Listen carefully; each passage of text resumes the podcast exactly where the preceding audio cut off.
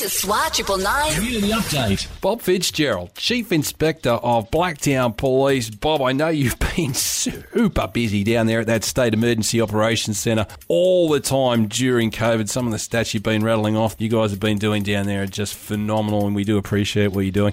Going to have a quick chat today about all things emergency management, the many varied and complex aspects of emergency management. Yeah, good day, Busker.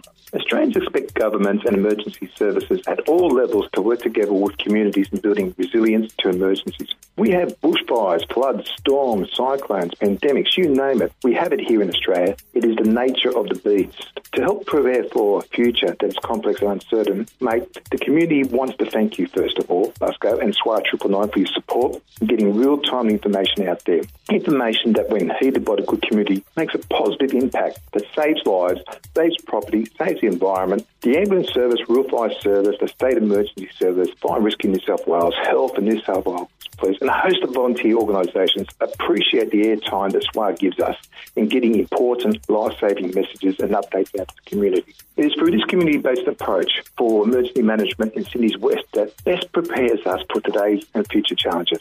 We fight on no matter the cause and hardship, and with appropriate support from the community, emergency management agencies, the government, business, industry, non-government organisations, and people like yourself and SWAT Triple Nine, we will meet and resolve any issue that approaches us in the future, you know, to protect our families and friends during these critical times of need.